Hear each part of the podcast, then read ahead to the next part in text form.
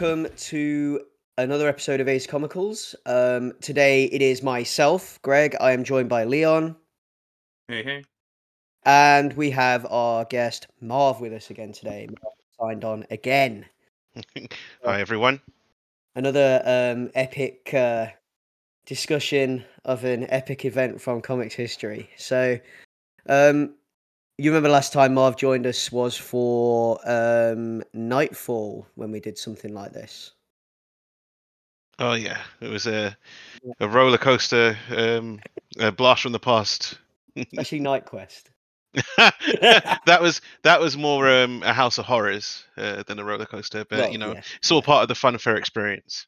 Exactly, yes. So uh, today we are here to discuss the 1985 DC Comics event that changed everything for comics going forward. Um, it shook the industry, um, completely rewrote the DC universe. Uh, of course, we're talking about Crisis on Infinite Earths. So, uh, a bit of an introduction. Crisis on Infinite Earths being the 1985 uh, 12 issue event that was designed to consolidate, condense, and reset the DC universe into something a little more palatable, easier to understand, and um, with the, the goal basically of being making it accessible for new fans, new comics fans, um, which is something I find really interesting. Um, for, for what we stand for here on Ace Comicals, the fact that we we try to make comics accessible for you. That's that's my kind of like leaping on point for Crisis. That's why I vibe with it so much because it's like, yeah, I get where this is coming from. I get the ethos of, and I get what this was trying to do, and I really like it. So yeah, it was. It wasn't. It, it was. It was to make it accessible and to bring new fans in and to to kind of revitalize what was lacking basically at that point in time for DC. Um, so yeah, you you had this um this thing that had never been done before, this large sta- scale event crossover that was a company wide thing that encompassed the whole DC universe up to that point. So 50 years of history, 50 years of comics, 50 years of stories. Um every single character that had been printed printed or published under the DC banner appeared in this in some way shape or form. And there was huge stakes. Like you got to remember like t- in today's world in today's comics we are used to the event cycle. We we see an awful lot of it. We get um every few years they do they do like a, a company wide reset or or rebrand or, or something uh that usually has some kind of like epic scale cosmic event preceding it that will change everything and reset everything back to square one. Um, and it, we have what's now a lot of people, a lot of us as comic fans will have what's now described as event fatigue, where it's like, oh, what now? When we see a poster or a house ad or something for something like this. Um, but back when Crisis was published, back when Crisis first hit the stands, there had been nothing like this before. This was something that was completely new and would have had like a meteoric impact on people that were reading comics at the time. Um, and yeah, that's that's just that's where we're coming from with this, basically. So, I mean, um, yeah, when we when we talk about the significance of it and we talk about how huge and important this was for comics, like it's something that you it is what launched the event it is the event that launched a thousand events like without crisis you wouldn't have had things like the infinity gauntlet you wouldn't have Mm. had um Civil War. civil war yeah you probably wouldn't have had knightfall um although i think that probably owes more to death of superman than it does to crisis but But Uh, we even, talked even about Death of. Superman, Yeah. even Death of Superman before Knightfall yeah would owe a lot to it in terms of um, taking like the entire, I guess the entire super family um, and shaking them up, and then feeling the reverberations through the DC universe of a world without Superman. You wouldn't Yeah. have been able to get away with p- pitching that without um, Crisis happening. yeah, without Crisis happening, without Crisis being as successful as it was. And like I mean, it's not like they had never been crossovers before. The whole point was that uh, the way DC published books was very similar to how Marvel were doing it, where they had this interconnected universe, and the characters used to pop up in each other's stories. Events used to happen and cross over into other comics and things like that. Whereas, you know, like something would happen in one book and it might be referenced in another book, like in a different story, but it wouldn't be um a a mini series event that had its own 12 issues kind of thing not like what crisis did you would get a a crossover between various members of the the justice league or whatever but it would last like two issues you know Hmm. um and i guess we have to start at the beginning don't we with with what was there before crisis on infinite earths took place and why crisis had to take place which is i kind kind of what the point of this because i wanted to give you guys some context and just kind of explain this to you. So before there was crisis um there was this uh the, the, the DC multiverse, which was like the the, the, the pre-crisis DC universe, which was this basically this, this massive multiverse of characters, uh, ranging right from the beginnings in 1935, the Golden Age, um, all the way up to um the the point in time that Crisis takes place, which is like um it was originally well the idea for it was conceived in 1981 but it didn't end up getting published until 1985 because that was going to be the 50th anniversary. So you had 50 years of continuity. Um but it was a continuity that was disjointed convoluted um it, it we're talking because what happened at dc is it, over this time is it was a company that had absorbed ips from other defunct companies as well as having its own um writers and creators creating characters and building worlds and stories and taking liberties with that and building you know making taking liberties with the, the fact that there was a multiverse and and things taking place on on what they could say were other worlds to keep it in continuity.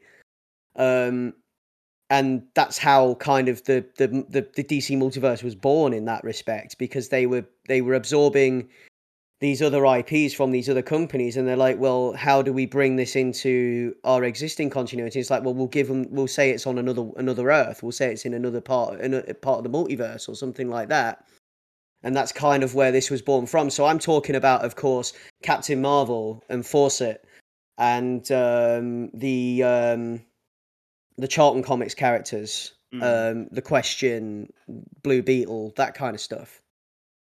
Um, and it was just this it had this very fractured and disparate feeling. Um and there was you know other kind other versions of earth were created to solve timeline or continuity errors as well.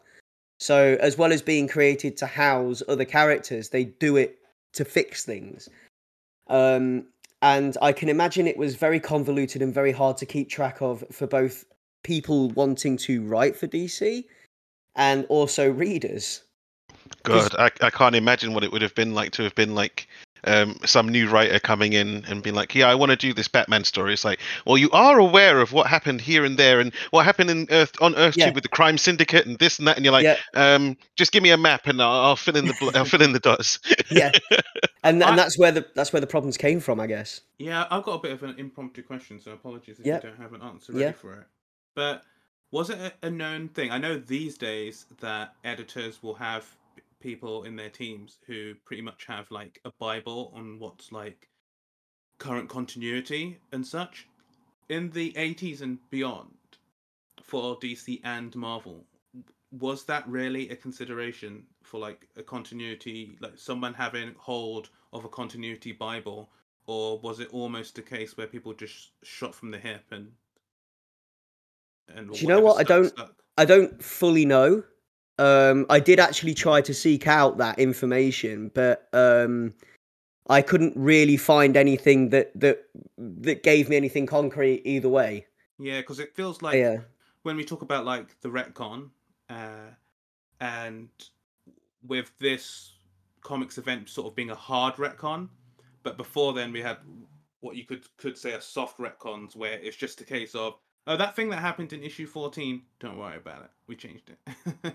like, so part of me feels like maybe there was a very loose Bible where you, you, you there were core things like, yeah, Superman comes from, Yeah. from Krypton, which exploded. So you couldn't have an issue where it's like, and and Superman was was born on Mars, uh, unless it was some Elseworld thing. So I guess there was maybe some loose one.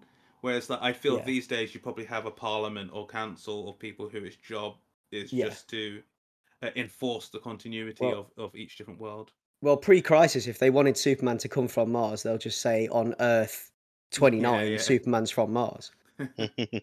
And the Elseworld stuff is all post-crisis because that's how they managed to keep things clean by saying you've got the the prime continuity, and then anything else is Elseworlds. Mm. Um, because they they just done all that work cleaning it up, Yeah, and they weren't. I don't think they wanted it to let. But, well, look at where we are now with Infinite Frontier, where they're saying everything's canon.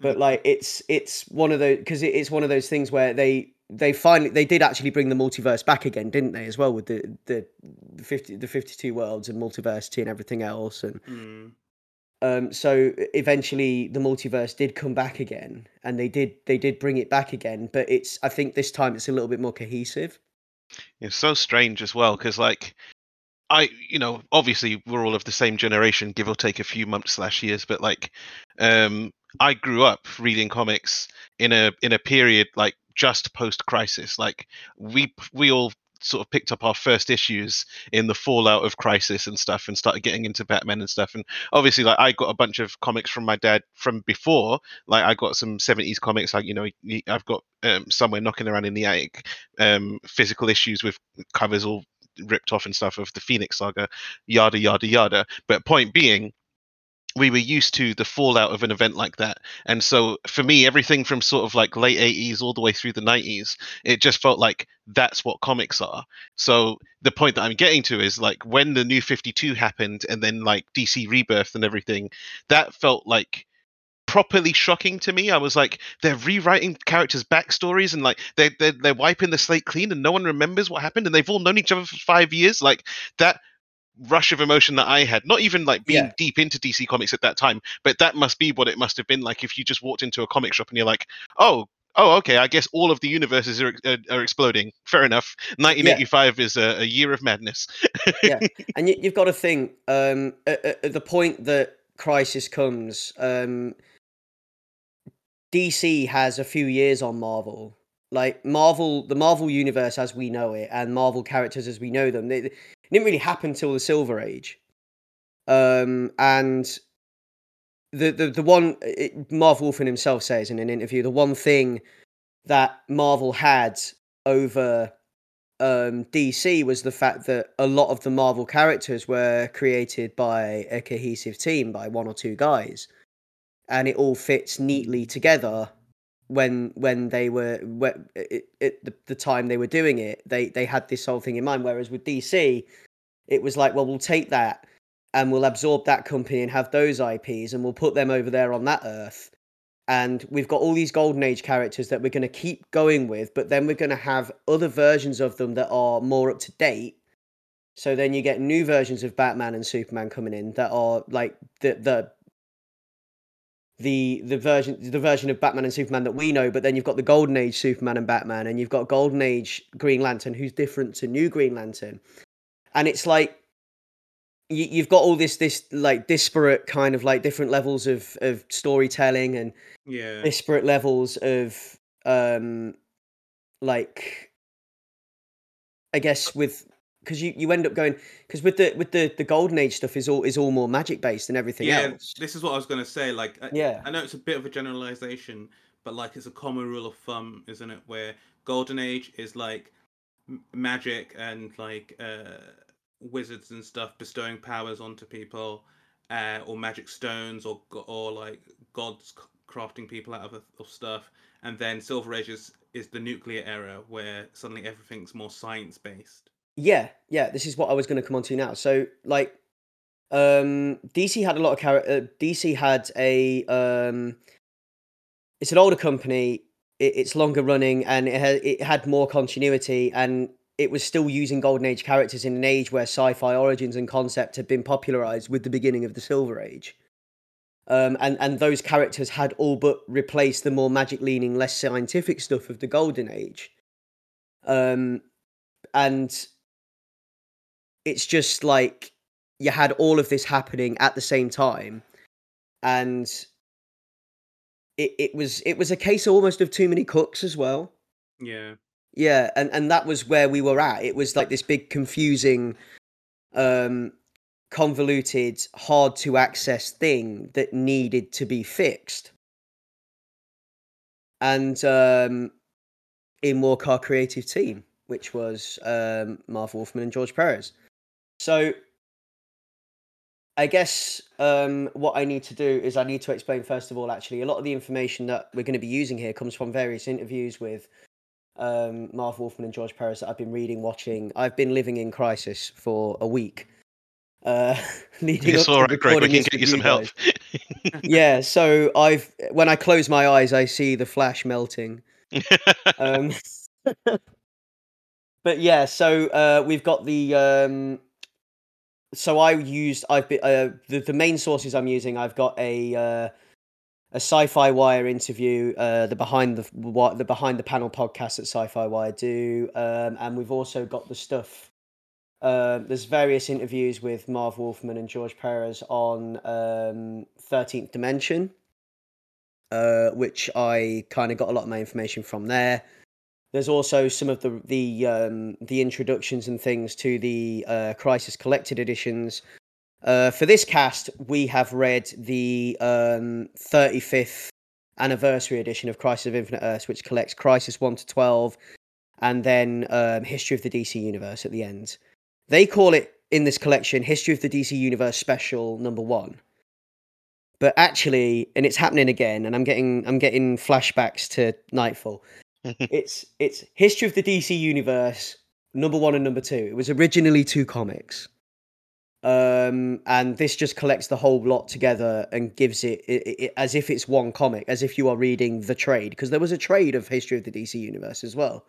Hmm. Um, but yeah, so it it basically collects it all, and this is why I started getting like, wait a second, have I only got half of history of the DC universe here? I thought I read the whole thing. How come I only got half?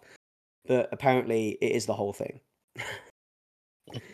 so yeah, I was just, but yeah, I, I need, I felt the need to point that out that where it says number one, it says History of the Universe Special number one, but it's not. It's it's actually two separate comics that's been fused into one and then grafted onto the end. I think Um, that's very apt for this book. yeah, yeah, yeah, yeah. Um, so we'll we'll start with um with Marv Wolfman, who this this was basically his brainchild. So Marv Wolfman, uh, a lifelong fan of comics. Um, he grew up in New York and uh, he went to school blocks from the DC building, basically. Uh, and he was a huge DC fan from being a kid. And he refer- he says in these his various interviews that when he grew up, uh, Marvel wasn't much of a thing.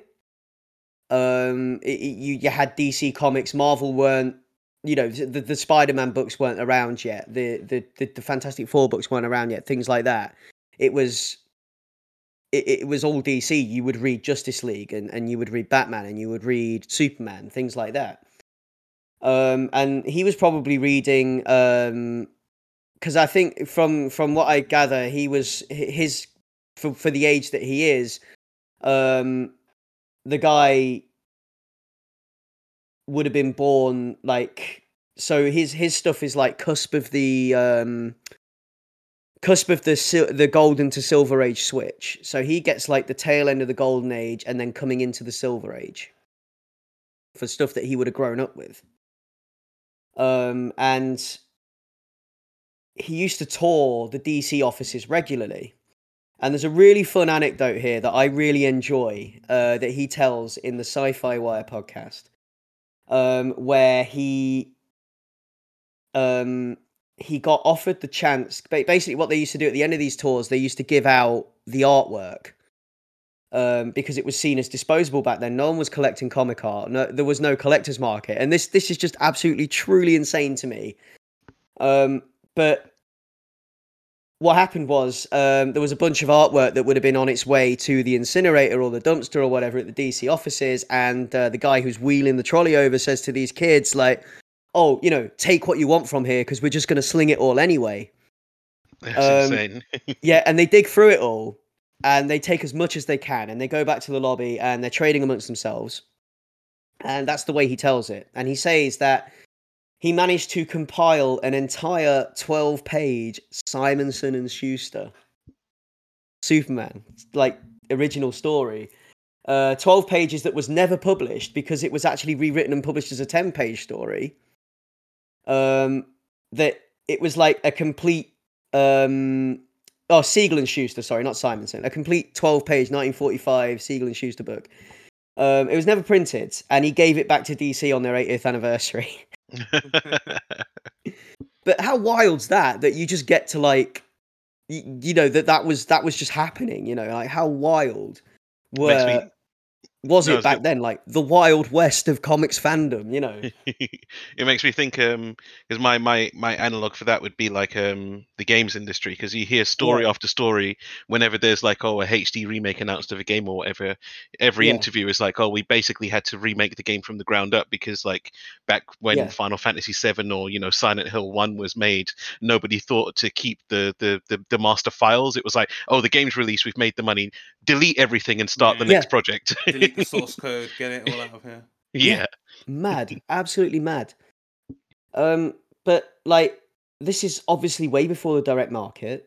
It's way before there was, you know, big time fan collectors, or be, and before comics had reached their seat on pop culture Mount Olympus. You know, Hmm. so this was like at the beginning, and this is this is where he grew up. So he grew up with this DC universe. He's a lifelong comics fan. He he grew up and he he read DC comics and he was a big fan of DC comics. And he, as a seven year old kid, um, he used to have a uh, a, a character um, that he invented called the librarian, and he used to um, create these stories where the you know the golden age uh, characters and some of the silver age characters like the, the Justice League and um, the Golden Age Justice Society would come together um, to take on the librarian. Um, and he was always like, "Wow, wouldn't it be cool if we, if you know, these crossover events existed?" And he was thinking like, because he was watching um, a lot of TV as a kid as well, so he was like, "What, you know, like a limited TV series or something." I think he talks about the prisoner. Yeah. Um, yeah. Um, and uh, this is like his kind of like this is the the germ of the idea for Crisis. Um, so fast forward to um him getting work at DC and being a writer at DC on the new Teen Titans books. Uh, and this is where he meets George Perez, who is an exceptional artist and is very, very good at drawing group shots and like complicated scenes. As you've seen when you've read Crisis, these big sweeping double page spreads that have like everyone in. Right. And he's he's good at that. He's good at nailing that. That's like his jam. And he really enjoys doing it too. Like his uh in an interview that I read with George Perez, one of the things that he is like, I get to draw everyone when they when they finally signed him on for Crisis. He's like, I- I get to draw everyone. Um, like that, he was excited about having to sit there and meticulously draw everyone, and the pounds and pounds of research that they all had to do to get the costumes spot on and everything else. Like, this is why I'm thinking, Leon. Actually, back to your question about the continuity Bible and everything else Mm. when they talk about the sheer amount of research and everything they had to do to make sure that everything was spot on, it makes me think that there wasn't one thing that would that would keep track of all that. Otherwise, Yeah. yeah, um, it, I don't know if it would have been as painstaking for the them or as is- painstaking as they made out. Like you semi answered it anyway. Like if they're Yeah. like burning comics, then there, there ain't no Bible. No one gives a damn at that time. Yeah, or at the back in back at the very beginning, before the direct market and before conventions and the, the fandom and everything else, um, comics art was disposable, man. Like once they were done with it, that was it. It's like we've printed it, the comics on the stands. Let's just get rid of all this like stray paper lying around the office, you know. Hmm. What's this? A signed doodle by the guy that draws Superman? Oh, I'll just take my lighter to that, you know. It's like, what are all these extra Action Comics number ones I've got lying around here? And it's like, come on, man. But yeah, so um, yeah, uh, he was working on the New Teens Titans, and that's where he got paired with George Perez, who had done work previous to that at Marvel. That's where his career began. Um, and the the the dream team was born. Basically, this is like the dream partnership, Perez and Wolfman, because they they gelled so well working on the New Teen Titans, and then um, that kind of finished, and they were basically the the. So what happens now is there's a, a the um, Wolfman's working on Green Lantern, and there's a letters column in the Green Lantern, and this is like fast forwarding a bit now. Um, they decided that what they were going to do is they were going to let the writers respond to the letters from the because it was it's fun to have the writers respond to the letters in the letters column on the comics, and they were like, okay, yeah, we'll we'll answer fan questions, things like that.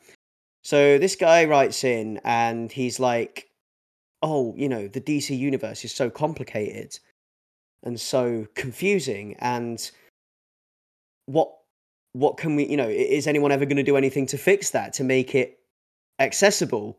And then Marv Wolfman replies, just, you know, he writes back to this guy. He's like, oh, yeah, you know, we should fix that. That's his reply. It, it's something along those lines in the comic. So after that, he's heading out. He goes to, they go into a convention somewhere, a bunch of them. And he's heading out to catch the train down for the convention.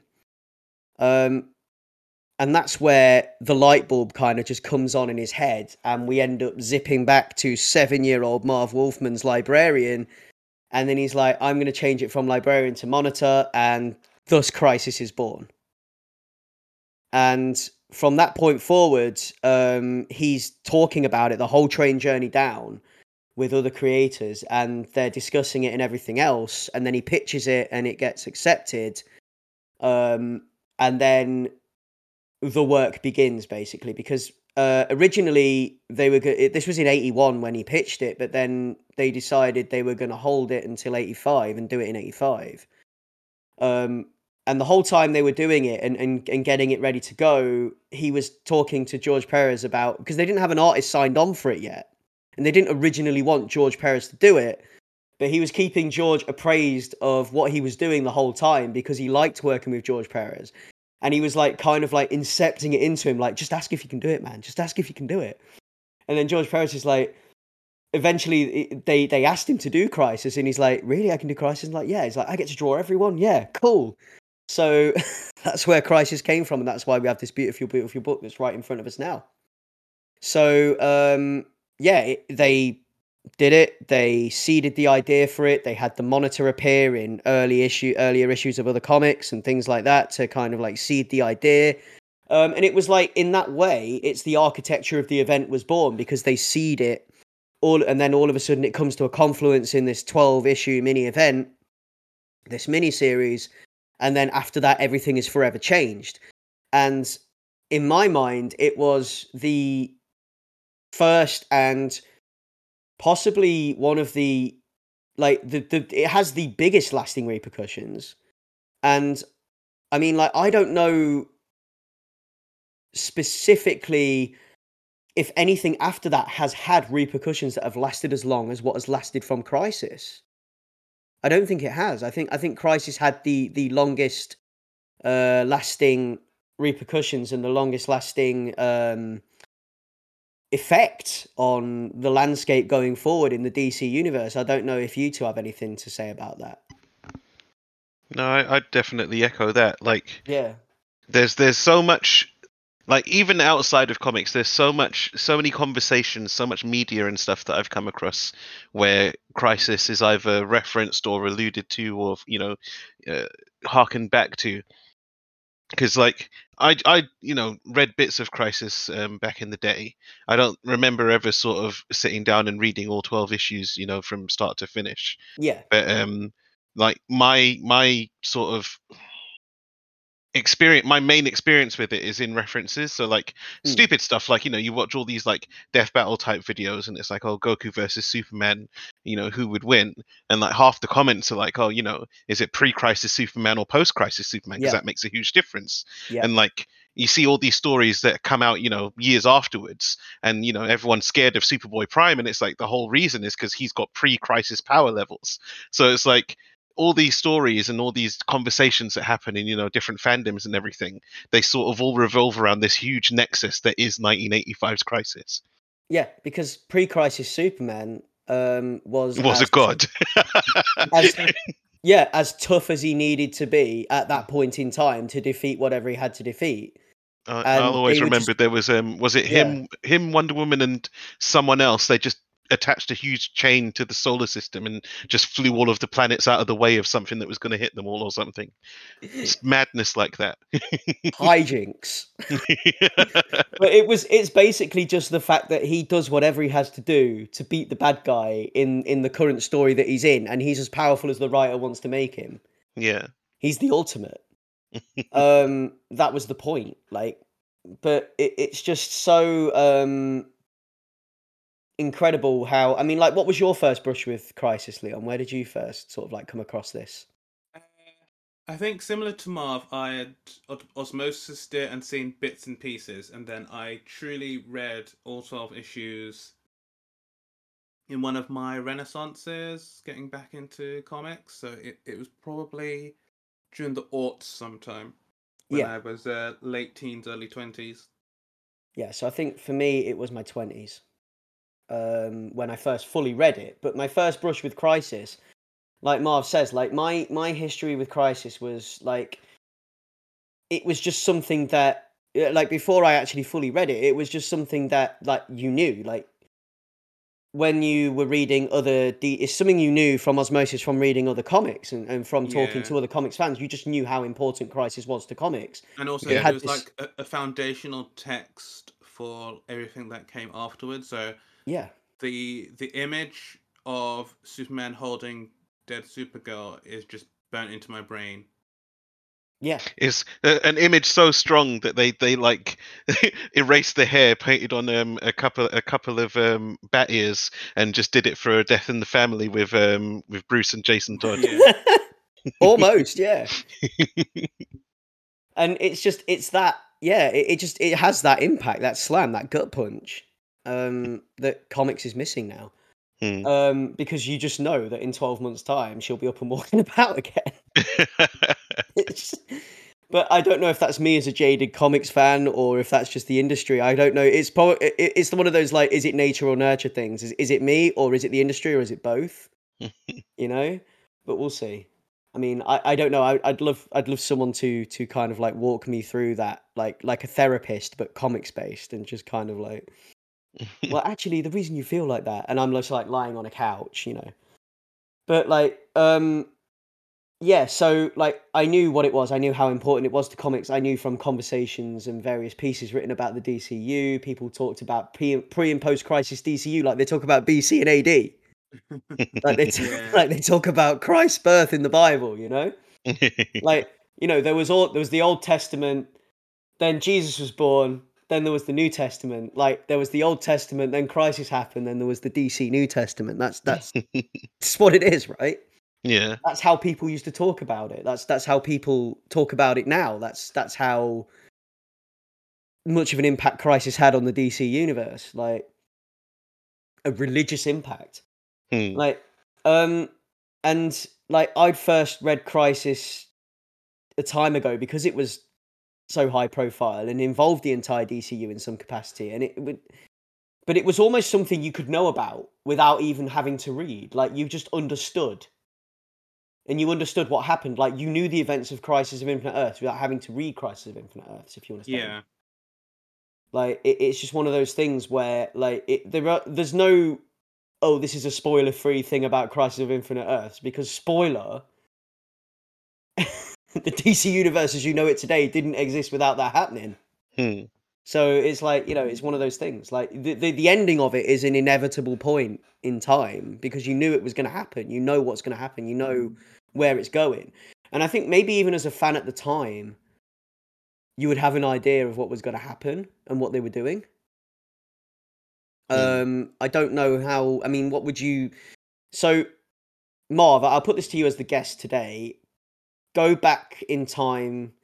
Um, be Marv in the 1980s. Hmm. You were never Marv Baby in the Marv. 1980s, but be Marv in. Well, you were, but you weren't. But be be be a a a Marv that was that could have had opinions about comics in the 1980s. I'll, I'll- I'll be I'll be um a brain in his late thirties trapped in the body of a one year old. Yeah. so yeah so yeah be be be a marv in the 80s and uh and just try to like i mean like if you cast your mind back then and, and if you think about what you've read when you've read crisis in prep for this cast like what do you think how do you think it would have hit you? Like do you think do you, do you think it would have had the impact i'm telling you it would have had or? Oh, definitely. Like yeah. I I think um again like um, using my uh my reference point of um like stuff that I've gone through more recently with just having the impact of like the new 52 and rebirth and stuff being kind of rewritten and sort of the shock of having things uh, not even retconned because retcon is um I think that's too gentle a term things upheaved in that way. Um to have it happen and to have it happen the first time without as you say event fatigue being a, a known a known uh, a known thing it would have been crazy. Because like as you say there there might have been fans who could have seen it coming and there Yeah. might have been people who had like been i don't know maybe two years into reading comics properly and been like you know what? I don't know who half these characters are. Like people keep talking to me about hawkman and like is he a god? Is he a crazy man? Does he have powers? Does he not? You know is wonder woman made from clay? Did she come from zeus? What's going on? So it could just be a thing where it was as much of a relief as it was a surprise because it just made things nice and simple. Yeah. um but the moment that the, the the time that it happened when those 12 issues were releasing over the course of that year it must have been a wild ride. It must have been Oh, yeah. insane. Like because again retroactively um that's probably not the right word. I'll continue the sentence and uh, put whatever right word you want in there. But um you know coming across so many stories um animated in comics blah blah blah of like you know the crime syndicate you know ultraman and and, and owlman owlman and everyone and seeing all these different versions of superman and batman and wonder woman across the dc multiverse and then seeing this story where they're all kind of being wiped out and merged and stuff like that like that hit me reading this story uh, in preparation for the cast just having that um sort of outside knowledge of all these different universes of, of, of dc teams so to be a fan who was deep in it and knew about like you know the different flashes and the different you know versions of superman that are out there and to see their universes being obliterated by antimatter insane absolutely wild Yeah, and like just the the yeah, it, the absolutely immense scale of it. And you you bring up the the crime syndicate. So um, in the events of Crisis of Infinite Earths, like just to put it um into very simple terms, there was the DC multiverse, and uh, there's this character called the Monitor. There is an evil version of him called the Anti Monitor, who is going universe by universe and wiping it all out with antimatter. Um, and the antimatter cloud is spreading across, and it's basically deleting everything. Uh, for want of a better way of putting it.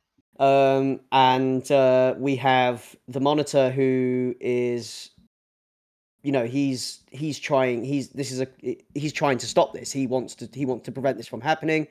So he assembles a team of heroes and uh, thus begins the battle to save what they can of the universe. Um, and in the end, the remaining Earths are merged into one, and um, we have a lot of displaced heroes and how they deal with that. Um, and uh, yeah, it's basically just a wild ride, whistle stop tour slash homage to what came before and the building and the setting up of the building blocks for what came after. If you want a blow by blow breakdown of Crisis of Infinite Earths, that's not what you're going to get today. Listening to us, um, because there's like you can go to a hundred thousand different places and get that because it's such a high profile book. Um, my recommendation: read it. It's fantastic. Um, but we're not here to do a blow by blow breakdown like we did with Knightfall. We're here to just discuss its significance and, and its impact and the things that we loved about it and the things that we might not have loved about it, if there's anything we didn't love about it, and just where it took us and, and, and you know, how how we ultimately feel about the story and, and what was what was so great about it, I guess. Um, and yeah, I mean, you mentioned the uh, the crime syndicate, Marv, and I just wanted to say that um, there's a reason they die in the first however many pages of the book. um, and uh, according to uh, and again interview with Marv Wolfman, um, there's a um, he says Alan Moore wrote him a fan letter about the fact that he did that, Yeah. and Alan Moore was the only person who cottoned on at the time, but like he did that so that he could show the the power of the threat. Hmm. Because these guys, if you think about it, they're basically the Justice League. They're Superman, Batman, Wonder Woman, etc. Right? Yeah.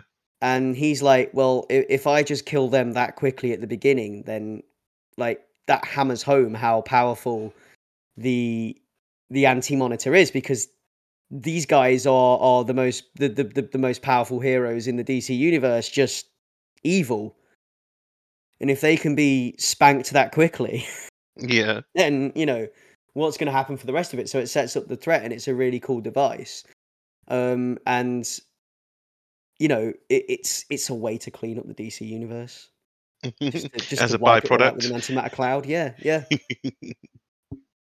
and that's that's kind of what it is. He's just getting rid of all the all, all of what he deemed unnecessary, anything that created a paradox or a a problem, and he's keeping the things that he could keep. And then uh, by the time we get to history of the DC Universe one and two, um, it, he sets it all on a nice, clear timeline for us Hmm. um, with the ungodly talents of uh, George Perez as well, or should I say godly talents? Like not ungodly because they are the in- incredibly godly. uh, The anti-godly talents of George Perez. Yeah, I think what I'm trying to say is that he's like beyond God somewhere with like the way that he draws.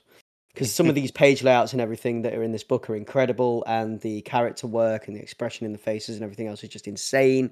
I mean, that's what he's known for anyway Hmm. and he's known for these like these group shots and things and it's just it's just absolutely incredible work it really is um and I, I- i'm going back through it now while i'm talking to you guys and i just cannot get over it get over how cool it looks even Mm. now today um it's just So- insane without doing a blow by blow for Yeah. people who just want to listen to us waffle but hmm want to get some basic idea of what the hell this is what is it greg? What is What is- crisis on infinite earths? Yeah. It's what it says on the tin. So, uh, DC have been known for using the word crisis in various crossovers and events before this, anyway. And they still use the word crisis. DC love the word crisis. But um, Crisis on Infinite Earths was basically, um, like I explained, it's the 12 issue story of the. When we described the pre crisis DC universe at the beginning of this episode and how everything was on separate Earths and, and we had different groups of characters on different Earths and doing different things in different times and things like that, that made it very confusing for readers and writers alike, right? And what Hmm. Crisis on Infinite Earths is, is the story of how this character, the Monitor, who uh, started off as the librarian in the head of seven year old Marv Wolfman, um, brought the heroes of these various Earths together to fight for the survival of their universe, or of their multiverse versus the antimatter universe, basically. Um, and you had the polar opposite of the the the the monitor which was like the anti-monitor who is like this antimatter being who is destroying and absorbing universe by universe to try and completely wipe out everything basically. That's that's the that's what he wants to do because that's what he is. He's antimatter. He just absorbs and destroys. Um and these um the monitor brings together you know earth's mightiest heroes from all the different earths and they fight for the survival of their various Earths and universes. And some Earths survive, some Earths don't. Uh, some characters survive and some don't. And then what is left at the end is consolidated and pressed into one single Earth, which is where we pick up the DC universe. That's the post crisis DC universe. There is one Earth, and that is where everyone lives. And that is where everyone fits in at different points. In, the the timeline is is just you know it's clean, it's tidy, and um, it's easier for new re- readers to hop on basically. And it's an epic battle for the survival of the DC universe. Basically, is what Crisis of Infinite Earths is. But you already know going in that some live, some die. That's the way it goes, and um, it's a way. It, it, it's it's um, it's it's so epic in the way that it achieves that and does that in this like big operatic way across 12 issues. Uh, and we get um, things like the death of supergirl which uh, leon uh, and, and marv alluded to as well um, earlier where because supergirl dies fighting for um, the survival of the universe and it, it's really powerful moment when supergirl dies it's the flash dies um, it's just it's just an incredible battle for the survival of the universe, and it's kind of like the proto Infinity Gauntlet in that way as well. If you've ever read Marvel's Infinity Gauntlet, it's like that, but not. And that's the thing, like, Yeah, there's a high chance we got a lot of people who are more uh, up to date with like the MCU and or like Yeah. adaptations of Marvel stuff. And if any of this sounds familiar to you, if if the monitor reminds you of uh, Uatu, the Watcher, if, if uh, heroes being plucked from different things and forced together sounds like Secret Wars, if uh, all of this stuff like the different universes and Yeah. like remind you of like the Ultimates uh, and stuff like that. This is where it came from, people. Well- this is where it came from. I think Secret Wars predates this. Oh yeah, you're you're, you're right. I was thinking Yeah. of like the new one. Yeah, the the old se- yeah the new Secret Wars for sure, but the the old Secret Wars predates Crisis um, because that was basically a way to sell toys. Yeah, That was the only t- but but then like that didn't have the stakes Crisis had. Like they had done crossovers before, but nothing nothing as high impact or as big as Crisis. Um, and and you know that that existed purely to sell toys, and it it did its job, and it didn't you know it didn't change anything because they just put everything back where they found it at the end, apart from the fact that Spider Man had a black costume yeah. it wasn't you know as huge as this this is something else entirely this was in, this was groundbreaking because it reset the dc universe Hmm. um and yeah it's just um it's just absolutely incredible to think about the scale of it and to to read through it and to, to see that and to see some of these like these awesome moments with all of these characters from across dc history. And uh you know like seeing golden age superman go to work next to you know side by side with with the current superman at the time. And then Hmm. seeing um how all of it interconnects and the the the time travel stuff that happens with the flash because that's all really cool stuff like Yeah. there's some really cool moments in this with uh, and some really cool art in this where the flash um kind of travels through time by doing something later on in the book to defeat the anti he basically he's trying to destroy the anti-monitor's antimatter cannon thing uh which would which he would fire to destroy what's left of the positive universe um and uh in doing so he ends up flashing back through time. But earlier on in the 12 issues we're just getting the flash popping up at random moments and melting. Um one of my favorite moments in the book actually is with batman and uh, the joker. Um it, it's like it, how things happen in gotham you know batman comes crashing through a window joker's mid murder um and then uh, all of a sudden the flash appears through some weird portal and uh, the joker's spooked by it. He's like tell him tell him he belongs in central city. Tell him he's not out tell him he's out of his jurisdiction. And then uh, you know he just melts away and vanishes. And um, batman's like the flash is in trouble. We need to do something. And that's like batman's first clue to the fact that something's up. That's where batman's introduced. Um, but like previous to that you've got like time displacement stuff with mammoths appearing in the with the um in the far future and things like that and it's just it's an absolutely wild ride and it must have been so much fun to work on. Um, do you guys have any favorite moments from Crisis? I've got like a Um, handful of like notable moments which always uh which like stood out to me. Hmm. And a lot of them are like the RIPs because like the uh the Supergirl one is obviously top because that's such a like cool self-sacrifice scene Yeah, and especially having like the way how, like how like I guess Superman Prime reacts. It it's so iconic. Just you you feel the anguish, and it, it it leads to a great moment directly afterwards where immediately Superman is in revenge mode. You know the the classic red eyes.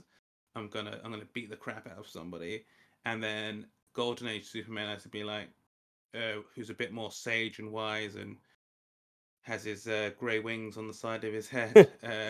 Uh, he's he got that to- Reed Richards, Yeah. Reed Richards look going. and yeah, he, he, has to be like, "Hey man, think this through. Like, if if you if you act recklessly, you're gonna mess up the whole plan. We need to be smart about this." And Superman's like, "Yeah, you're right. You you you you are you you've got a clear head about this. Uh, Yeah. okay, I won't I won't botch everything." Uh, but like uh, with that, I uh, there's just bits all over because I was making notes I was going through of just like things that like stood out to me. So like when you mentioned earlier about the prisoner, which is something that I had um read about before. yeah, Uh, it's funny in this that like Batman's a film buff suddenly, and he's like yeah, quoting like uh, he makes that like sequel to the prisoner joke to to the Joker. Yeah. And, and Joker's like name checking uh, with Warner Brothers, DeMille and, and Mayer, and like it made me think that like what the hell? Just like it makes me wonder like does like current Batman does like Pattinson Batman have a letterboxd account or something? Like is he up on IMDb or like Deadline checking like casting announcements? Like when does he have time to watch movies? it's, it, Uh, there's pop culture references like across comics throughout. Like even in the modern comics, like they do like weird film buffy stuff like that. yeah, It's- yeah, but yeah. that one felt very funny. Yeah, Yeah. it was it was uh, much much more standard because even later on there's like some um, huge phenomena in the sky and one of the characters is like it's like Ghostbusters but like way more gnarly and you're like yeah, that's a yeah. comic book movie reference but like Batman specifically like making co- uh, movie jokes is like whoa this is a I've not seen this before yeah, yeah, Um, and there's the, I, I uh, there's just like odd scenarios, like the when the Joker like sprays Batman in the face with the sticky fluid. I'm sorry, it's just it's just a funny yeah, individual. Uh, it's just funny visual, and Yeah. like you know when you see like funny stuff in the background that pops out to you, like the guy with the belly dancers do it better T-shirt. I, I, I love Yeah. the idea of like artists just getting bored and thinking, okay, what am I put on this? Uh, one like sort of normalish moment that I quite liked is the really small scene with like Batgirl and Supergirl together, yeah, where like they meet on the top of the building and they're they're like uh talking about what they can see and stuff and, and, like that stuff it was really cool because it's such a sort of small moment and it's yeah, not super long before Supergirl dies. So I thought it was uh, uh, quite cool and yeah, I, I really love the page where it's Pariah crying into like oblivion, kind of, as Mm. like each progressive, like fr- going diagonally through the page is different panels of Pariah like fading out as he's crying, and then the main other panels are stuff happening with the antimatter, like yeah. blowing up everything. Like there's a lot of like really cool uh, dynamic visuals like that. Yeah. That And then- sup- that Supergirl Batgirl interaction is really cool. That was one of my favorite moments. Yeah, Mm. Um, because it's it's like super world's finest. yeah, yeah, Yeah, yeah. And Uh, I, I really, really loved it. And some of the page layouts there are incredible as well. Yeah, and it's a very comic book thing. in Yeah. the sense that this is the stuff that I love with comics of having a connected universe where you have these two people who are like the semi protege, semi like next Yeah. gen of these heroes, and but they're their own thing. Yeah. It's it's cool to ha- to see them like have a relationship in that way. Yeah. And uh, yeah, it's just stuff like that makes it it fun. It reminds me of some of the magic because the thing is, we, we've mentioned this before when reading other old uh, Capes comics, is that there there can be like a patience trying of like the style of the time where characters have to say what we've just seen happen in a panel and that happens so often it can especially when you're quote unquote binging as in like reading like a, a big trade altogether it can be a bit tiresome where you're like yeah this is how comics were this is like a stylistic flourish which was probably mandated from editors to keep uh, kids like keep kept up with what was going on. Um but like stuff like that is fine to sit through when you end up with really just amazing vistas or like incredible splash pages or yeah. really fun and dynamic uh, panel layout. Uh, it, it it all makes that stuff worth it, and it, it's it's what helps some of these stories stay relevant and timeless Mm. despite different aspects of them uh, aging. Yeah. r- whether it be the stylistic choices of the writing or it just be like outdated cultural and social things, which are, are now like mega cringe to slash offensive. Yeah. Uh, it, it makes all of that an easier pill to to acknowledge and swallow when like the core aspects of the story and the visuals are are dynamic and as timeless um, as they are. for sure yeah and and like just want to point out that i will not hear otherwise from anyone don't at me but this is the best batgirl design like that's that's that's it that's i just wanted to point that out because it is the best batgirl design the half gotta half the cowl cowl. or nothing man yeah, you, you gotta Yeah. have, you gotta have the car. yeah like it's that's it's it's funny because my I I I was worried because I thought you were gonna go with Supergirl because like I had No. forgotten exactly what Supergirl looked like in the comic apart from go, yeah I was gonna say because like the cover where you've got Superman holding her limp body it's the the classic Supergirl that I always remember so seeing her Yeah. rock up with that red headband like like she's Liu Kang in the first Mortal Kombat or something I'm like oh no oh oh no no no someone needs to have a conversation with her yeah someone someone needs to to uh someone needs to to send her a stylist Well, it looks like she just come from like uh, an 80s style like unitard workout. yeah Yeah. Get physical. the only like, thing missing is leg warmers man Yeah, yeah, pretty much.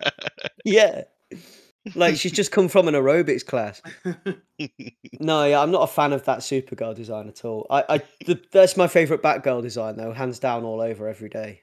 Hmm. like that's it.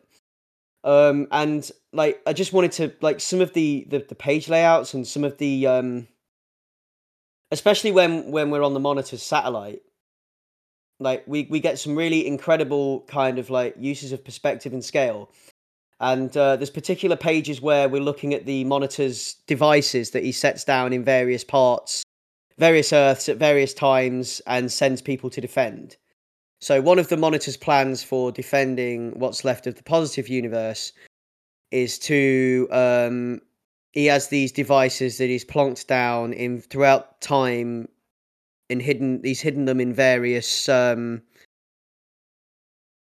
various times on various earths and he sends specific teams of superheroes to each time on in in each earth basically to defend them because what he needs to do is he needs to activate them to merge the universes basically um, Mm. and, and when he activates these uh, this is when the universes will merge and that's what will begin the merging of the universes because that's the only way he's going to be able to save it is to merge it into one um, is is the idea of the story which is actually like when you think about it and you think about what the aim of crisis was that's fucking on the nose man. Like like the aim of crisis was to make the dc universe easier to understand and easier to navigate and by you know and, and to bring everything together and that's exactly what the monitor's doing. The monitor is like almost breaking the fourth wall in that way like he's like the ultimate editor basically if you think about it like the monitor and the anti-monitor are just the embodiment of editing forces well, I guess they're, they're they answer the question I had before. They're the continuity holders. they are now and Har- after that harbinger because she records the tapes the monitor tapes Hmm. so like I'd hate to see how many tapes there are. Like, how much DC continuity do you think you can fit onto an eight track? Like, it's just. I don't want to see that tape library. It gives me anxiety thinking about it. Yeah. Um. And just hours and hours and hours of some dude waffling on in monotone about, and then the Green Lanterns came. It's just like, no, please, please stop. yeah. Um. Um. Yeah, we get some awesome uses of perspective. Like some of these page layouts are just completely like full on. Like there's nothing else like it anywhere, and some of the panel shapes and you'll never get anything like this ever again. Like this, just the the style of it and the the motion in there, and especially when when universes are being destroyed and we've got panels where people are fading out, and it's like they've done. It's like small, thinner panels that just progressively everything fades, and it's just so impactful in that way because you're you're watching it happen almost in real time, and it's just it gives you the real oh my gosh kind of like thump in the stomach Hmm. um and there's there's points where i mean the the uh, pariah for example like being made to watch this happen and when we when we follow pariah around and we're watching pariah appear on different universes and things just be destroyed before him um and uh we um we get to the point where pariah saves lady quark um and the universe is just completely being it is just being completely obliterated and he he wraps her in his cape and saves her by moving on to the next point in time where evil will appear Hmm. and it's just it's incredible um and it, it you can feel the kind of like kirby energy almost in some of it where like obviously Jack Kirby revolutionized how comics looked and, and and where comics were going from with his dynamic style and everything else. He brought that to the game. Um and you can feel that through some of the way that the panels are laid out and some of the panels, the perspectives and the the way that the the tech is is th- this this like sci-fi tech is drawn and things like you can feel the Kirby influence through it as well. Um Yeah, And just these- beautiful bold designs and these double page layouts man.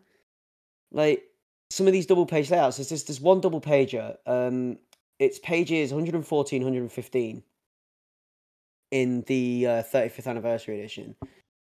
Um and it's like you've got the monitor and then you've got uh monitor one side explaining something and we've got stuff happening on various earths and then we've got the chain down the middle of all the earths like slowly coming together being destroyed merging um and then you've got um all the earths being linked and then you've got on the other side pariah and it and, and you've got the the tower either side as well in the middle and these guys fighting to protect the towers while this process is happening Hmm.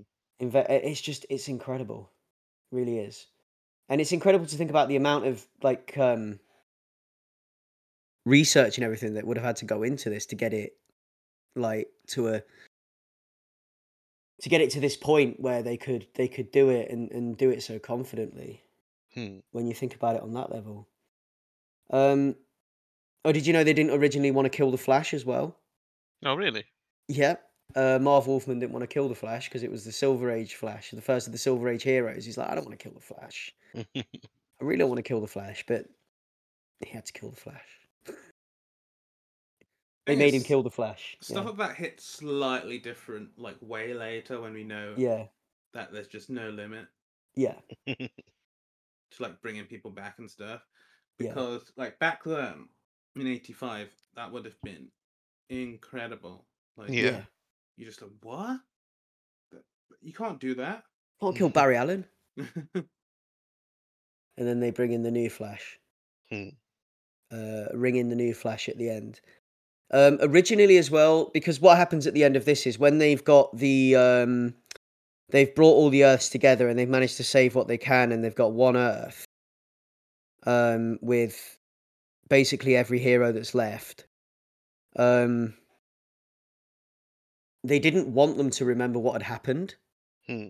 The original plan was it was all going to come together. That was going to be the end, and no one was going to remember any of it. They were just going to start fresh. Um, but they wouldn't let them do that either. They were like, well, well, it definitely it definitely yeah. hits harder because um that Yeah. scene where Huntress is talking to Nightwing about like you know yeah, getting changed out of her costume you like doing she goes through the whole routine and you go through it with her getting changed preserving her identity going to her apartment building trying to put her key in the door it doesn't fit because it's a different lock someone opens the door someone's living in her house. Yeah, and it um it reminded me of um the end of spoiler when spoiler and spoiler meet at spoiler's grave. Yeah, and you have that really poignant feeling of like oh yeah damn like no one's going to remember spoiler after spoiler happened. Yeah, Yeah. it, it, like it, it, it makes the stakes brings them back down from the supernatural back to the like human. Hmm. hmm Yeah, and it, it, it, it, it that human level of the, the displacement and the, the the I think I think it was a good decision to have them remember some of it because like it's harrowing yeah when you get to look at it through those characters' eyes. And and we're talking about uh, this is pre-crisis. Um, Huntress actually point out who is the daughter of Bruce Wayne. Hmm. In that continuity, she's the daughter of Bruce Wayne. Um, but like it's it's mad, honestly. Like and and the the just the impact that that has on on a human level. Like imagine being completely displaced, waking up from it and and thinking, you know, like Earth 2 Superman waking up in his apartment and going to work Hmm. and then realizing that like and they're like he gets there and then everyone's like who are you? Why are you in this office? And clark's like oh it's my it's my my uncle or whatever you know? And oh it's yeah. Yeah it's got to be soul destroying yeah honestly. It's it's already hard enough to live life at the moment and be like you know why am i here? And you know like yeah. Is it is it all worth anything? Imagine waking up and like no one remembers you. Like oh that's- yeah. that's got to yeah. be like insurmountable. It's an issue of ice cream man actually isn't it? Yeah. That's what that final bit of crisis is. It's an issue of ice cream man. I've said it. Especially the bit where Superman wants to fly off. Superman, Earth Two Superman wants to fly off into the void because he thinks he's got nothing left, and he's just like, "Fuck it, I'm done." And he just tries to fly off into the void, and they won't let him. And it's just so horrible and harrowing watching the like because he kept his composure when Supergirl died, Hmm. and he was, you know, he, he's such a stoic. Like he is the the first of the superheroes, the first of of the you know action comics number one. This is this is Golden Age Superman, um, and he is the the beginning, the genesis of of what came comes after. Like Superman started superheroes basically. Like the superhero movement began with Superman. Before that, they were costumed adventurers, um, and like you to see to see him the the bastion of of all that is good and pure and and you know the representation of supposedly all that is good and pure the the you know this the, this something something and someone that we look to in these stories as a a moral compass almost sometimes when we read superman stories and and some a character that we look to as a an anchor Hmm. for you know the good guys always win that kind of stuff. Lose it like that to see him have an existential crisis. Yeah, That's just- wow. Yeah. The impact of that. Yeah it's an it's an issue of ice cream man. Except at the end of it if this was an issue of ice cream man they would have let it happen. Mhm. he would have just gone off into the void and then they Uh-huh. would have zoomed out from the void and it would have been rick's mouth or something I was gonna say they would have Yeah. stopped. They would have stopped um, Golden Age Superman from flying into the void, and then it would have panned back, and they would have all just been inside of like this like snow globe that's been played with by Rick, and it's like, yeah, yeah none of it mattered anyway. You could let him fly, and you can save him. Nothing matters. Everything's dead. It's Yeah, all exactly. bad music. Yeah. yeah. the bad music drawing Superman into the void. Yep, exactly that. Why aren't we writing comics, Marv? Why? No, but yeah, it's it's just it's yeah, um, and some of the set like the the, the way that this works and the way that they set things up earlier in the miniseries, and the callbacks and the you know the they set things up and then they bring things forward and it all links together. It's all a cycle. It's cyclical and it, it's beautiful in that way. Um and you know different characters coming in and being, being it's it's you know what is the insane amount of characters that are in this and it's not even that difficult to keep track of. Hmm. that's another point. Like their work their work began early Yeah, I think it's because they do spend time with a lot of these characters. Like when you got people like, Yeah. uh, is it Constantine showing up and stuff, like, and like like the aforementioned Joker. Like it is funny because it is like, wow, they're like they've got the whole puzzle, they've got the whole chessboard, they've got Yeah. all the toys, yeah and they've just been allowed to do all of this. It is what like it. They don't just have like all the toys in box one. They've got all the limited edition toys that have come out, and yeah they're like uh, able to move around the action figures and do what they like with them. Yeah. So you just you do get incredible moments, which are kind of like a dime a dozen now in, in the age Mm. that we live in with all the crossovers. But it's still cool to see like all these heroes flying together, all the flying superheroes just in a panel, just zooming Yeah. together t- uh, to the fight. Like there's a lot of really nice things like that. Just seeing like an older and younger Superman converse, that stuff is is beautiful. And uh, like you mentioned before, like you have that whole mirroring where it's like first it's like younger Superman over over the death of of Supergirl, and then it's older Superman knowing that all the people he loves no longer exist. Like how it swaps the side of like which one is out for the other one. Like there's Yeah. lots of these big psychological and like emotional moments within this cape story about resetting the universe and making things simpler. And I, Yeah. I really love that. And just on on a core conceptual basis i really love the the point of doing all this and leading into the history um at the end where it's like i love the idea of simplifying all this because any yeah. anyone who's listened to the podcast for any amount of time knows that I'm just not a fan of unwieldy, decades long continuity. Edge to Yeah. know this person is the son of this person, who's the daughter of this person, and blah blah blah. In issue Yeah. seventeen, uh, or when you're reading Detective Comics one thousand, and it's like, are you kidding me? no, no. I, I've always been a collected runs dude.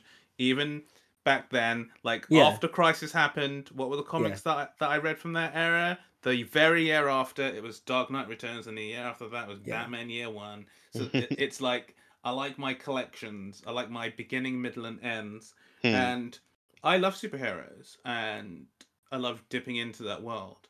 But it's it got so bad, and we we've got the internet now. We've got all these Yeah. wikis. I could go on the DC wiki and find out anything I wanted to learn. Imagine walk, 1985. imagine walking into imagine walking up to a newsstand or into a comic shop in the early days of comic shops in the 70s or whatever and just like deciding to start reading green lantern yeah. without a point of reference without anything to go on without any you know like it must have felt so impenetrable But the thing is, at that they're- point they're made to be like that. It's like children's TV and sitcoms. They are made that you can watch any episode and get uh, dropped Yeah. in there. And, and to be honest, that's pretty much how all of us got into cartoons and a lot of comics. Like we didn't It get is. the issue one or episode one. We got there Yeah. like whatever run in, at the mid in the middle of it, or like season four of whatever sitcom or something like that. And it's only Yeah. in, in re- it's only in years as we got older as TV stations play, did all the reruns of all this Mm. stuff, or like we got to read the collected versions of of these stories that we were able to gain a bit of context and see how it begun. But a lot of this stuff was very much like you start in the middle, um, you miss episodes or issues and but you just make sense of it and but it- it must have felt very disorientating and and, and, and impenetrable in the fact that someone felt the need to write a letter about it to Marv Wolfman when he was writing Green Lantern, and to, to you know to, to to be in to just just jump into and, and begin reading comics and, and yes enjoy them, but you have this constant thing hanging over you, wouldn't you? Where it's like you because it would constantly be referencing things that had happened previously that you would have no idea of, and it's like issue one four one for the rest of that or whatever, and it's Mm. just like okay. Um, I mean, yes, that still happens today to a degree, but I think things are cleaner and tidier now, and it's easier to find that information now for people because obviously we have the internet. But Also, I think there's a thing of like a sort of changing sensibilities thing. So speaking of myself personally, uh, when I was younger, uh, and this is a terrible example, but it does fit. Uh, when I was younger, in the like nineties, uh, the first Spider-Man comic that I was reading month to month was the uh, the the Clone Saga. And but like for all the stuff I hate about the Clone Saga now and the messiness and the continuity shifts and all, all the crap, at the time, being like in school and stuff, it was cool because what it was, it was everyone knows even then it's like Spider Man is Peter Parker and stuff like that, but in that story it was complicating things where like Peter Parker wasn't the original wasn't the original one and he's actually a clone and that this person was the original blah blah blah. And it's really stupid and I hate it now but back then it was like oh it was edgy. Because it was it was changing what you all believe so it was like your know-it-all bit of trivia uh where you could be like so actually uh he's not uh, Peter Parker's not da, da, da, da. and you could put that on any other type of comic thing at the time where like weird changes and stuff were happening and they'd retcon things into oblivion.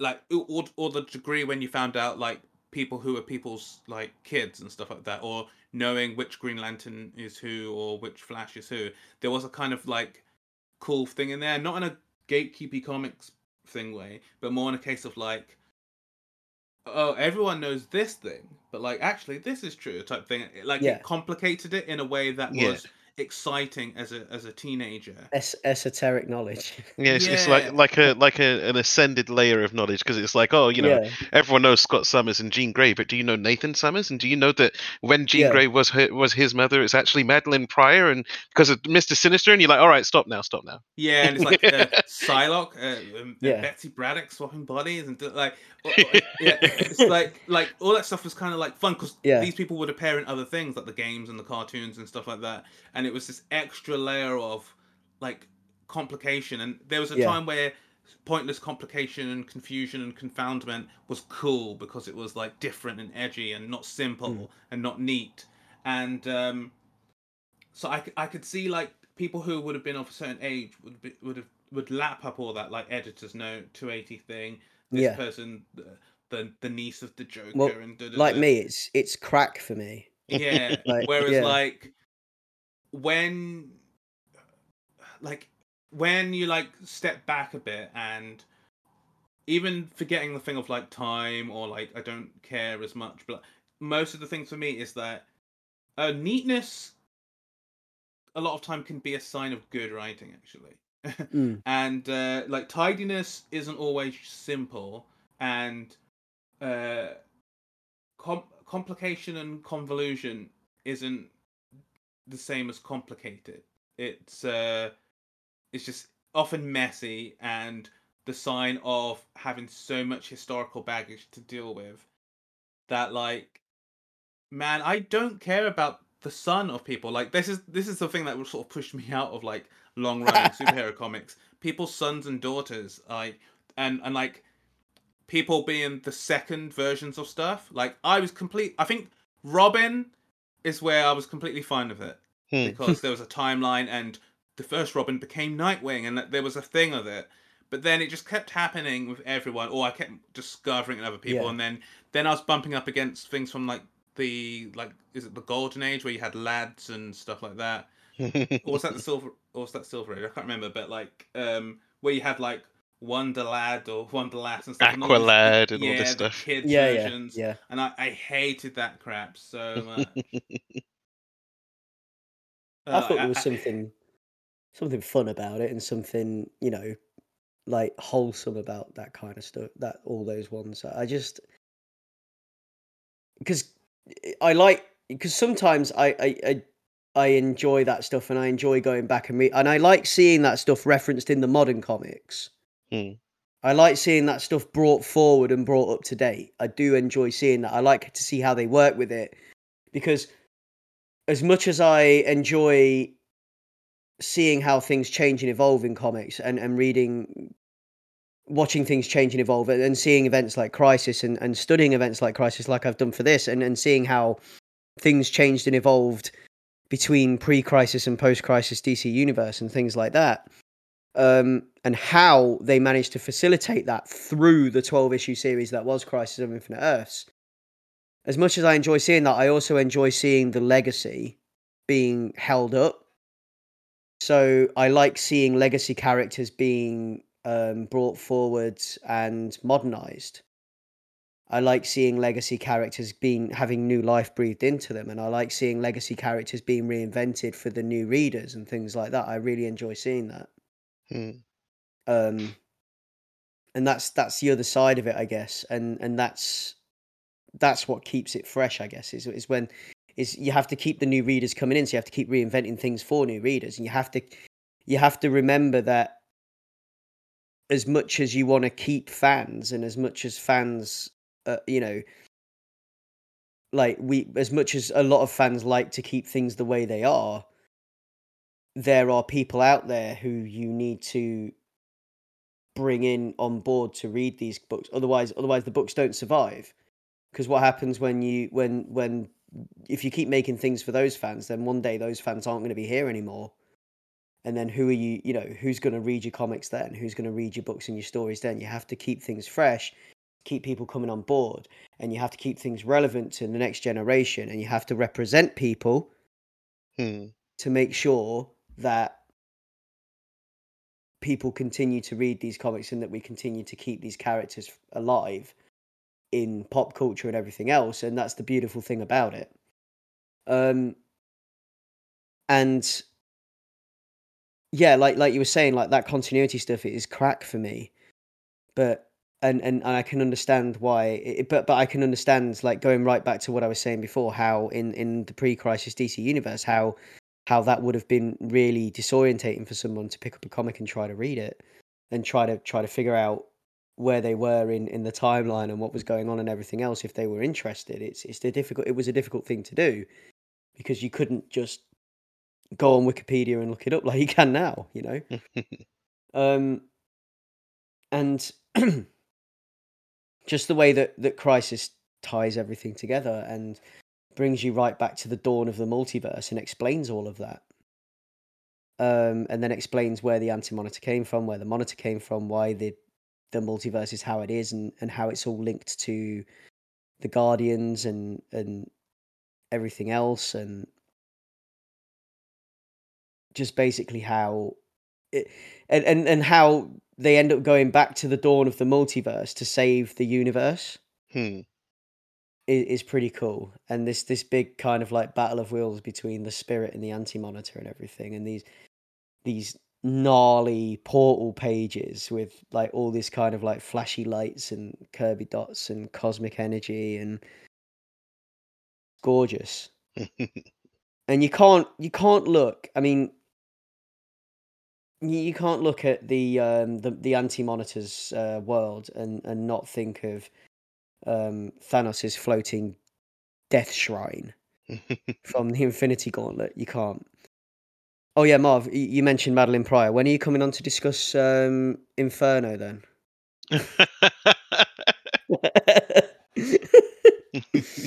Well, um, yeah, I suppose any anything to do with uh, the legacy of my uh, my red-haired goddess in all of her various mind-bendingly confusing forms.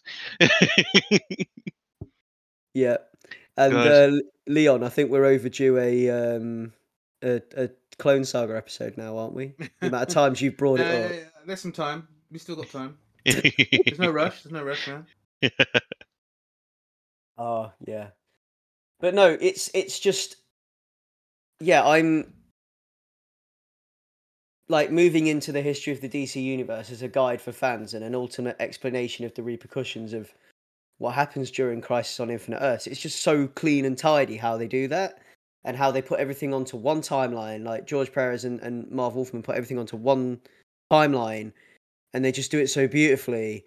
And these like awesome images that are just kind of like borderless splashed across the page as reference images for what's happening to go with it's almost like a tapestry like Mm. you can imagine like the whole thing being out as one thing pages side by side like one big long tapestry and it, it it's just designed beautifully. Hmm. um and it's it's clear it's concise and it's very easy to understand for the onboarding of new fans. It's like a, a, a bible for the beginning of the dc era of the new era in dc comics. It was perfect. Um and I don't think there was any um any way that they could have any other any way they could have done that in in any other way really like i don't i don't think i would have wanted it any other way like i mean what were what were your thoughts on the um the history of the dc universe marv when you were reading that at the end after reading crisis and seeing how everything had, had been sort of like their, their um the Marv Wolfman and George Perez sort of going, okay, so this is what we're at, this is where we're at now. Hmm. It's kind of like um, you know, like a thesis statement. It's sort of like you know, this this is where it was all leading. This is this this was the point of this whole journey. Um, but like like you said, the thing that struck me the most about it because it is it's nice, it's comprehensive, you know.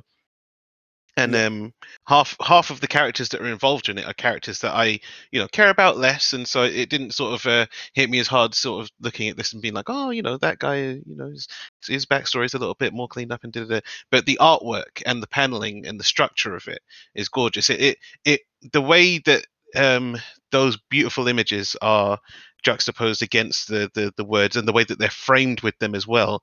It very much um, it looks like a credit sequence on like you can imagine it moving on a cartoon or a movie it kind of and it, it's sacrilegious to say because obviously the inspiration for that credit sequence is comic books but it reminds me of um, the intro to spider-man 2 and spider-man 3 where you Mm. have like the um, the drawn recap of what happened in the previous spider-man movie uh, sam raimi spider-man i should say for anyone that's confused um, but the fact that it's you can follow the timeline of the imagery without it having to spell out every scene from the previous movie. It just gives you a flavor of it. And so Yeah. that's what the artwork is doing. It's sort of like one or two pages worth of pictures where you're like, I can see this superhero group or this character alongside the words that give you a brief synopsis of, you know, their new place in the timeline, what happened, you know, at what period in the DC universe. It's very um, efficient as well as beautiful.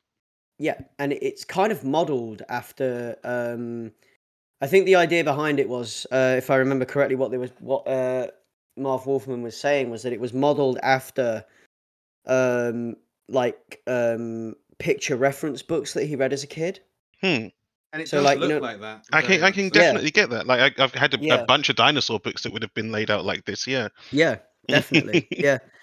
And you can see it and, and you can see why it works because that worked when I was a kid when I was reading about ancient Egypt. Hmm.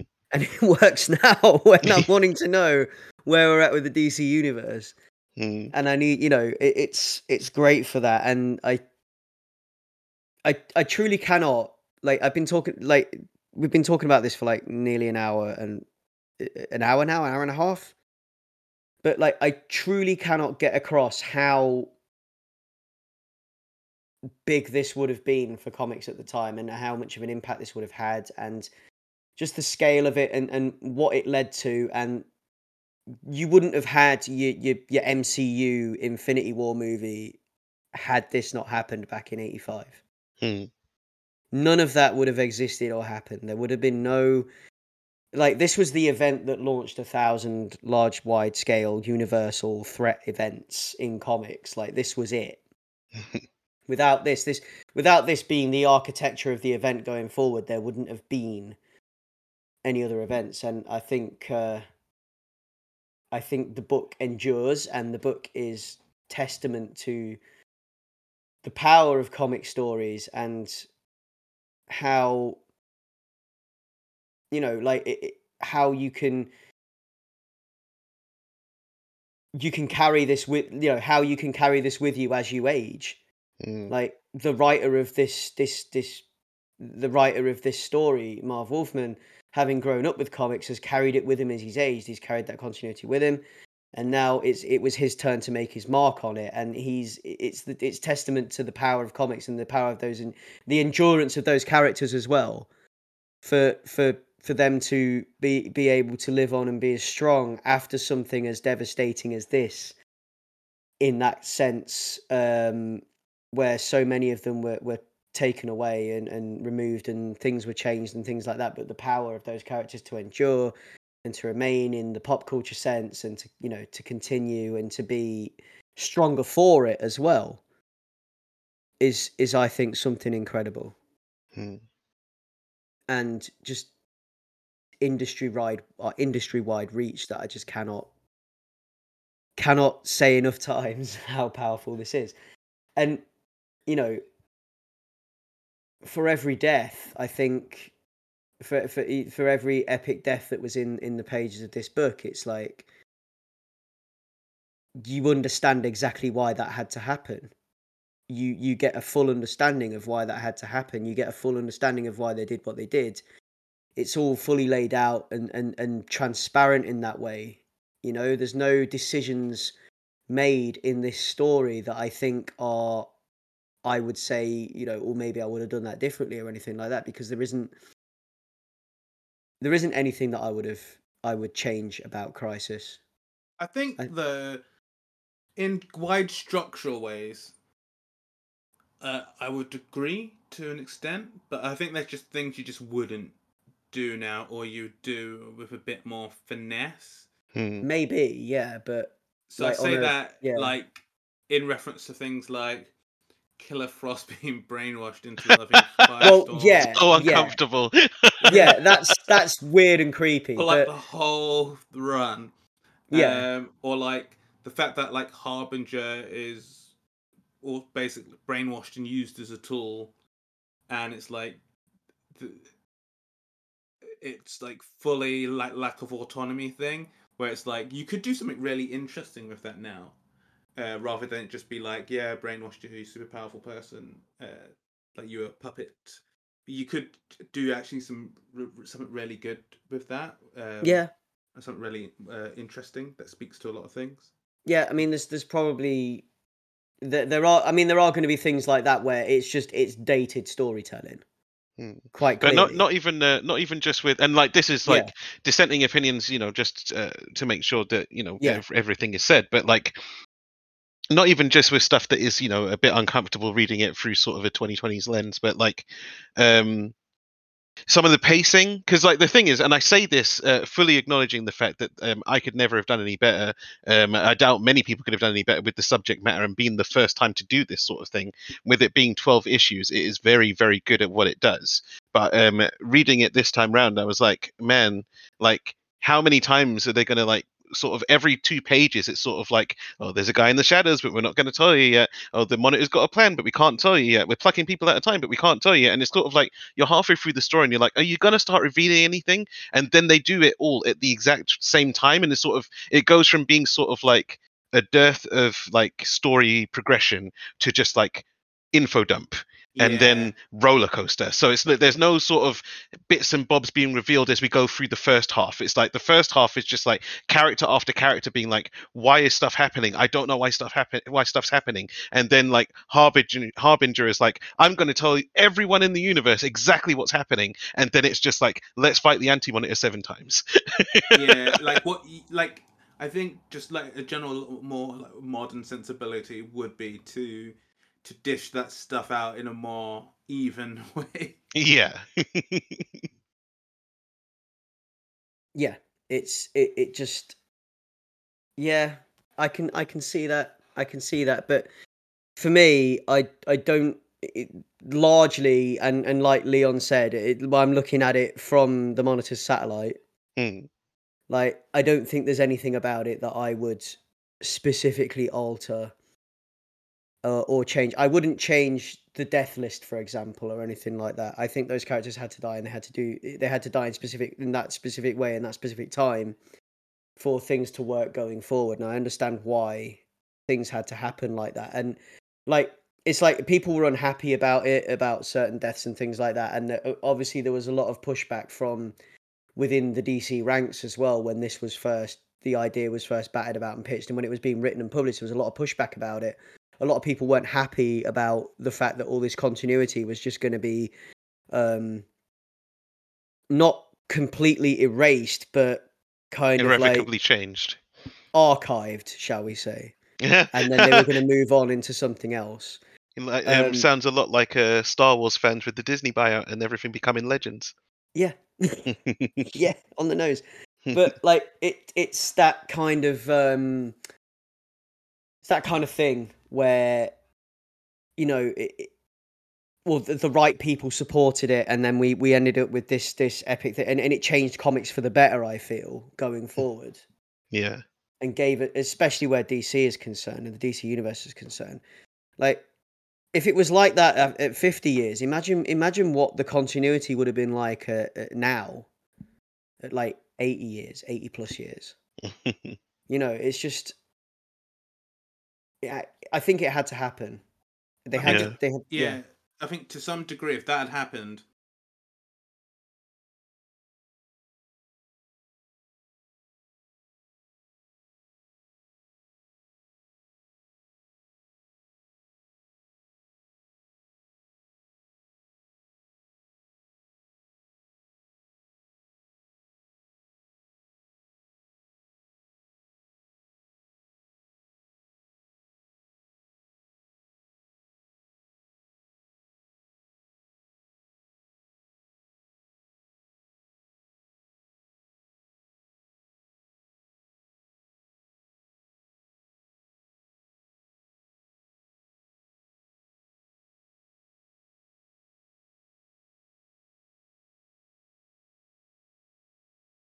Tom to Uh, make it because the, the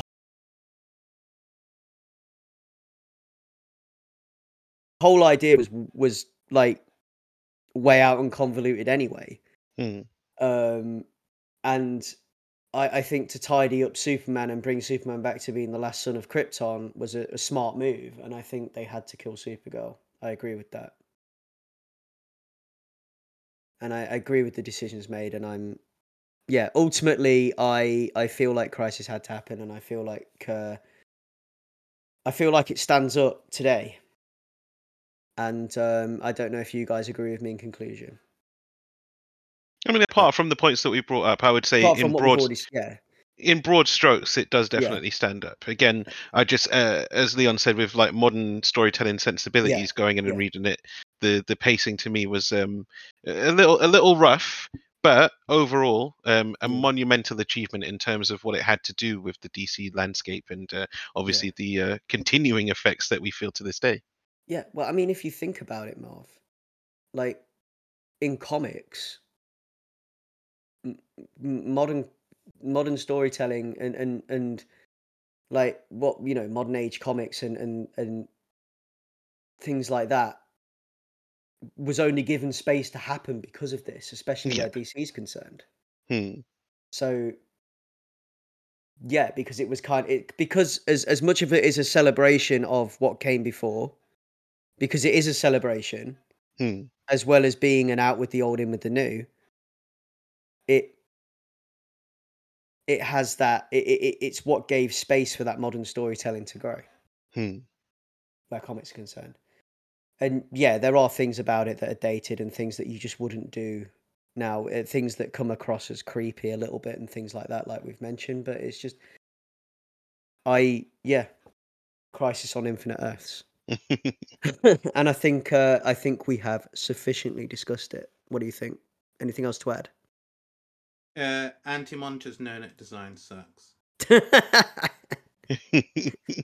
I quite like the anti-monitor design. It looks like something because I I used to draw things like that when I was a kid, Hmm. like these like gnarly mech suited like energy beings and things like that. Maybe maybe I had read parts of Crisis when I was a young young child without realizing. Hmm. I don't know, but like I used to draw that stuff, and I, I used to come up with these characters and things, and and I I, I quite like the monitor's design towards the end of the book, where he is basically just the embodiment of death. Um, and when he comes up against the Spectre and things, and it's like the battle of wills between him and the Spectre. Um, at the the dawn of time, which is pretty cool. yeah. Um, but yeah, I mean, if you want a, a blow by blow of what happens, if you want a summary of what happens, you can you can find that anywhere. My my advice to you is read it and just let it wash over you. Um, because it's it's in it's it's really really well done and really well put together, and it is for for what it was and for what it represents going forward in comics history. It's an incredible piece. Uh, but yeah, that has been Crisis on Infinite Earths, and uh, we have been Ace Comicals. You can find us at www.acecomicals.com, which is the hub for everything we do. Uh, you can find us on Twitter at Ace Comicals. Um, please get in touch with your opinions. Um, if you have opinions about Crisis on Infinite Earths, we want to hear them. Uh, if you've read Crisis, uh, if you have any questions, I might be able to answer them if you ask us. But don't at me about Batgirl. Uh, you can find me on Twitter at Batto B A T T O U. Again, don't at me about Batgirl. Um, the best Batgirl design. Will not have any argument on that. Uh, Marv, where can we find you? um, dreaming about Jean Grey uh, on Twitter at Marvin Lafayette. And uh, Leon, where can we find you? You can find me on Twitter at Leon Everett. And man, uh, Domino Mask Hive is going to come for you, Greg. don't come at me with that domino mask shit, man. Can't be doing with it. The Domino Mask Mafia, they're, they're uh, I'm gonna wake up tomorrow with um, Damian's head in my bed or something like. No, it'll be Ace Comicals is over party trending. Yeah. Fan cams. Yeah. I'm gonna be uh the Domino Mask Mafia are gonna come for me. But yeah, no, um yeah, that has been Ace Comicals. That's Ace Comicals over and out.